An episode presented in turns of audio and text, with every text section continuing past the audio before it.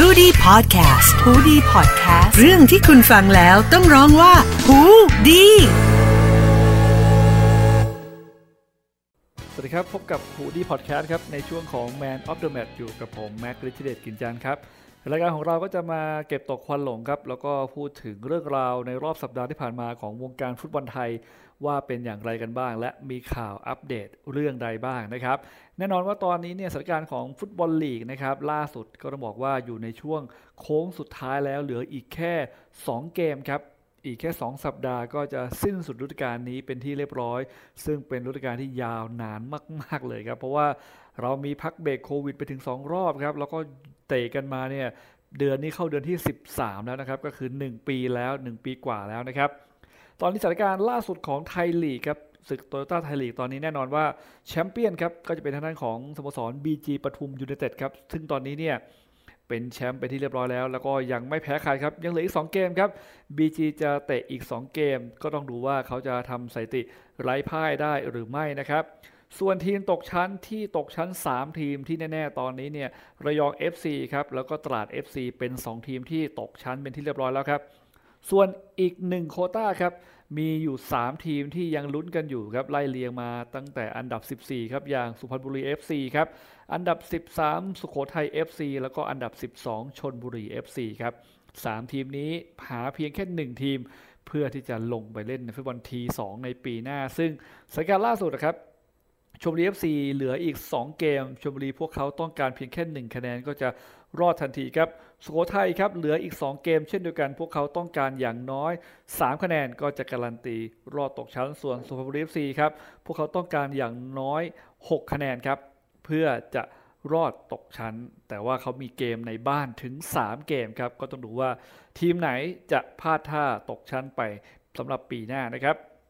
ส่วนอันดับดาวซัลโวแน่นอนว่าเป็นการขับเคี่ยวกันของนักเตะต่างชาติ และเป็นนักเตะอย่างบรอตทาเดลี่ครับกองหน้าจากสมุทรปราการตอนนี้นำโด่งอยู่ที่ 21 ประตูครับ ส่วนอันดับ 2 ตามลงมาก็คือเดนนิสมูริลโล่ครับ ทีมนครราชสีมามาสด้า FC มี 18 ประตู ก็ถือว่าเป็น 2 คนที่ไล่ล่าอันดับดาวซัลโวกันอยู่นะครับ มีข่าวดีของทีมราชบุรีมิตรผลมาก็หลังจากที่สโมสรนะครับ เจียงซูครับที่มีข่าวว่าถูกล้มละลายทางการเงินครับยุบทีมไปเนี่ยทำให้โควตารอบแบ่งกลุ่มในฟุตบอล AFC Champions League เนี่ยก็ยังแย่งกันอยู่นะครับว่าจะเป็นใครจะมีการเพย์ออฟหรือไม่ หรือจะเป็นทางด้านของราชบุรีกับโปฮัง สตีลเลอร์ส ที่มีคิวเพย์ออฟลุ้นมาเนี่ยจะขึ้นมารอบแบ่งกลุ่มทันทีเลยหรือไม่นะครับ ปรากฏว่าก็มีการออกมาแถลงข่าวจาก AFC แล้วครับ confirm ว่า สโมสรราชบุรีมิตรผล FC และสโมสรโปฮังสตีลเลอร์สครับสองทีมที่ต้องคัดเลือกการเพลย์ออฟกันเพื่อหาผู้ชนะมาเล่นในรอบแบ่งกลุ่มเนี่ยปรากฏว่าทั้งโปฮังแล้วก็ราชบุรีไม่ต้องเพลย์ออฟแล้วครับ เพราะว่าได้ขึ้นมาเลยเพราะสโมสรเจียงซู FC เนี่ย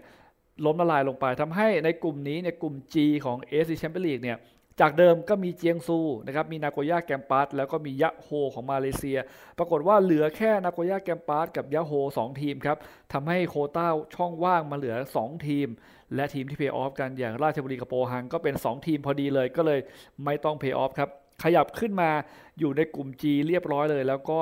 ได้เล่นในรอบแบ่งกลุ่มทันที โดยโปฮังสตีลเลอร์สครับ ถูกจับให้เป็นทีมวางอันดับหนึ่งของกลุ่ม เพราะว่ามีดีกรีเป็นหนึ่งแชมป์เคลีกนะครับ ส่วนราชบุรีครับเป็นทีมวางอันดับสุดท้ายของกลุ่มเลย แต่ว่าข้อได้เปรียบของเราก็คือว่าราชบุรีฟุตบอล AFC Champions League จะได้เล่นในประเทศไทยครับจะเล่นเล่นที่สนามมิตรผลสเตเดียมทำให้ราชบุรีก็ต้องอาศัยจังหวะนี้ความได้เปรียบของการแข่งขันที่บ้านของเรา รวมถึง สภาพสนามที่คุ้นชินเนี่ยก็ต้องดูว่าราชบุรีกับการขึ้นมาเล่นฟุตบอลเอเชีย ครั้งแรกในประวัติศาสตร์ของสโมสรเนี่ยจะทำได้ดีขนาดไหนนั่นหมายความว่าฟุตบอล AFC Champions League ครับสโมสรจากไทยการันตีเล่นในรอบแบ่งกลุ่มแล้ว 3 ทีมก็คือสโมสร BG ปทุมยูไนเต็ดครับทีมแชมป์เลกแรกนะฮะสโมสรการท่าเรือครับรองแชมป์เลกแรก แล้วก็สโมสรราชบุรีมิตรผลที่จบ อันดับที่ 4 ในเลกแรก ส่วนเชียงรายครับ ทีมที่จบอันดับ 3 ในเลกแรกเนี่ยก็จะต้องเพลย์ออฟก่อน ถ้าชนะได้ก็จะได้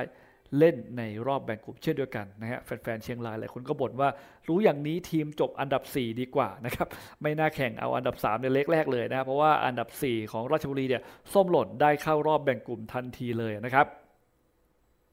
มีอีกหนึ่งข่าวก็คือนอกจากฟุตบอลทีหนึ่งแล้วครับ เราไปอัปเดตฟุตบอลทีสองกันหน่อยครับ ตอนนี้จ่าฝูงอย่างหนองบัวพิชยาครับ แล้วก็เชียงใหม่ยูเนเต็ดก็ต้องบอกว่าเป็น 2 ทีมที่มีโอกาสดีมาก ๆ ในการขึ้นมาเล่นทีหนึ่งนะครับ เพราะว่าคะแนนนำโด่งอยู่เลย ส่วน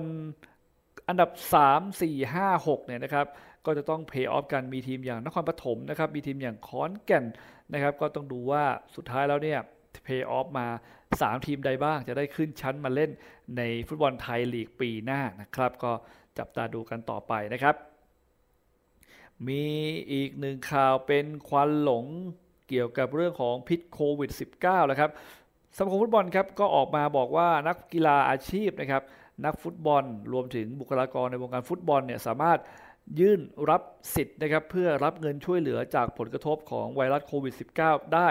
ภายในวันที่ 25 มีนาคมนี้ครับ ก็ต้องบอกว่าตอนแรกเนี่ยหลังจากที่มีเรื่องของการแพร่ระบาดโรคโควิด -19 เนี่ยกระทรวงท่องเที่ยวและกีฬาก็ได้มีนโยบายนะครับให้ทางกกทครับเปิดให้นักกีฬาอาชีพนะฮะและบุคลากรของกีฬาอาชีพ ทุกกีฬาเลยนะครับที่เป็นกีฬาอาชีพ ลงทะเบียนเป็นผู้ที่ได้รับผลกระทบในช่วงต้นปี 63 ที่ผ่านมา แล้วก็ล่าสุดครับ เมื่อสิ้นปีนี้เนี่ยก็ปิดไปแล้วรอบหนึ่งแต่ว่าพอมีโควิด ระบาดระลอก2เนี่ยก็ได้เปิดโครงการนี้อีกครั้งหนึ่งครับโดยนักกีฬาอาชีพ หรือว่าบุคลากรอาชีพเนี่ยผู้ที่มีผลกระทบนะครับก็จะมีสิทธิ์ได้รับมาตรการช่วยเหลือ แต่ว่าข้อจำกัดก็คือต้องเป็นสัญชาติไทยนะครับแล้วก็ไม่เป็นข้าราชการ ไม่เป็นพนักงานของรัฐ แล้วก็ลูกจ้างของรัฐครับก็หลอกว่าเป็นพนักเอกชนนะฮะคือเป็นพนักงานประจำที่มีงานเกี่ยวกับทีมอาชีพอยู่แล้วนะครับ ก็เรียกว่าสามารถยื่นเรื่องรับสิทธิ์กันได้โดยฟุตบอลนะครับ ก็ตอนนี้หลาย ๆ ทีมก็ยื่นรับสิทธิ์กันไปแล้วนะครับ ซึ่งทางด้านกกทเนี่ยก็จะประกาศรายชื่อนักกีฬาอาชีพ แล้วก็บุคลากรกีฬาอาชีพที่มีสิทธิ์เข้าข่ายได้รับเงินช่วยเหลือเนี่ยก็จะประกาศผ่านหน้าเว็บไซต์ของกกทนะครับฉะนั้นเนี่ยใครที่อยู่ในวงการกีฬานะครับเป็นนักกีฬาหรือเป็นบุคลากรเนี่ยเรายังไม่ได้ยื่นนะครับ ก็สามารถยื่นสิทธิ์ได้นะครับภายในวันที่ 25 มีนาคม 2564 นี้นะครับ ถ้าใครไม่ยื่น ไม่ยืนยันขอรับสิทธิ์ภายในวันที่ 25 นี้ ถือว่าไม่ประสงค์นะครับจะรับสิทธิ์นะฮะฉะนั้นเนี่ยใครที่ไปมีปัญหาเกี่ยวกับเรื่องของผลกระทบจากโควิด -19 นะครับก็สามารถติดต่อไปยังกกทได้สำนักบุคลากรกีฬาอาชีพนะครับ ติดต่อไปเพื่อสอบถามรายละเอียดรวมถึงยื่นเรื่องขอรับความช่วยเหลือได้ นี่ก็เป็นอีกหนึ่งโครงการที่เรียกว่าสมาคมกีฬานะครับแต่ละกีฬาของบ้านเรารวมถึงฟุตบอลเนี่ย ก็ถือว่าช่วยเหลือกันเต็มที่แล้วก็เชื่อว่าฟุตบอลหลายคนก็ได้รับผลกระทบเต็มๆครับบอลทีหนึ่งทีสองอาจจะไม่เท่าไหร่แต่ว่าฟุตบอลอย่างทีสามที่แข่งจบไปแล้ว หรือว่าทีมจะต้องเลื่อนต่างๆเนี่ยก็ต้องบอกว่าผลกระทบมันเยอะมากเลยครับฉะนั้นเนี่ยการที่มีโครงการแบบนี้ก็ถือว่าเป็นการช่วยเป็นสินน้ำใจช่วยเหลือนักฟุตบอลนักกีฬาอาชีพ แล้วก็บุคลากรได้อย่างไม่มากก็น้อยเลยนะครับ มาต่อกันที่อีกหนึ่งกิจกรรมสำหรับแฟนแฟนแชมเปี้ยนในปีนี้อย่าง BG ปทุมยูไนเต็ดครับ วันเสาร์ที่ 20 มีนาคมนี้ครับ ทางด้านของสโมสร BG จะมีพิธีรับถ้วยเนื่องจากว่าเป็นการแข่งขันที่ลีโอสเตเดียม สนามเหย้าของเขาเป็นนัดสุดท้ายในฤดูกาลนี้นะครับ ล่าสุดสมาคมฟุตบอลประกาศว่าแฟนบอลเนี่ยสามารถเข้าชมในไทยลีกหนึ่งได้ทุกสนาม 50%แล้วครับ และสโมสร BG ยูเนเต็ดเนี่ยก็จะมีแผนนะครับจะจัด ฉลองแชมป์นะครับก็จะมีพิธีมอบถ้วยแชมป์ที่สนามลีโอสเตเดียมในวันเสาร์ที่ 20 มีนาคมนี้ นอกจากนั้นทางสโมสร BG ได้มีประกาศว่าจะมี virtual concert ครับ เป็นการชมคอนเสิร์ตฉลองแชมป์นะครับ thank you champion celebrate นะครับในวันเสาร์ที่ 20 ก็คือหลังเกมไทยลีกเลยนะ แต่ว่าผู้ชมเนี่ยสามารถรับชมผ่านทางช่องทางออนไลน์ได้ก็คือทาง YouTube ในช่อง BG Channel นะครับ ก็ติดตามรับชมได้ผ่านทาง YouTube BG Channel ครับ ติดตามรายละเอียดได้ที่ Facebook Fanpage สโมสร BG ปทุมยูเนเต็ดนะครับ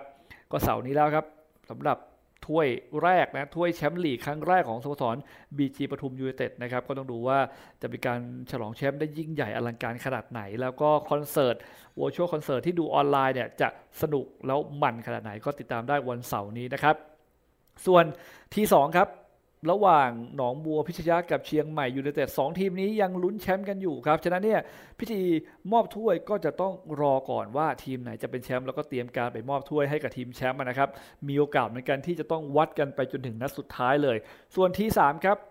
ทีมอย่างเมืองกาญจน์ยูไนเต็ด เจอกับลำพูนวอริเออร์นัดแรกลำพูนชนะมา นัดที่ 2 กลับมาเล่นที่สนามกลีบบัวครับ สนามในจังหวัดของกาญจนบุรีนะครับ ก็จะมีพิธีมอบถ้วยที่สนามกลีบบัวเลยนั่นหมายความว่าไม่ว่าเมืองกาญจน์หรือลำพูนได้แชมป์ก็จะมอบถ้วยกันในวันนั้นเลยก็คือ วันเสาร์นี้นั่นเองอวันอาทิตย์นี้ครับวันที่ 21 มีนาคมนี้นะครับและนี่ก็เป็นทั้งหมดของ Man of the Match ครับ ในสัปดาห์นี้ครับ ติดตามกันได้ใหม่ในสัปดาห์หน้าครับ ช่วงท้ายของไทยลีกแล้ว มาดูว่าบทสรุป ของไทยลีกจะเป็นอย่างไร ใครจะตกชั้น ใครจะอยู่ต่อ และทีมไหนจะขึ้นมาในทีหนึ่งติดตามได้ในสัปดาห์หน้า วันนี้ลาไปก่อนขอบคุณและสวัสดีครับ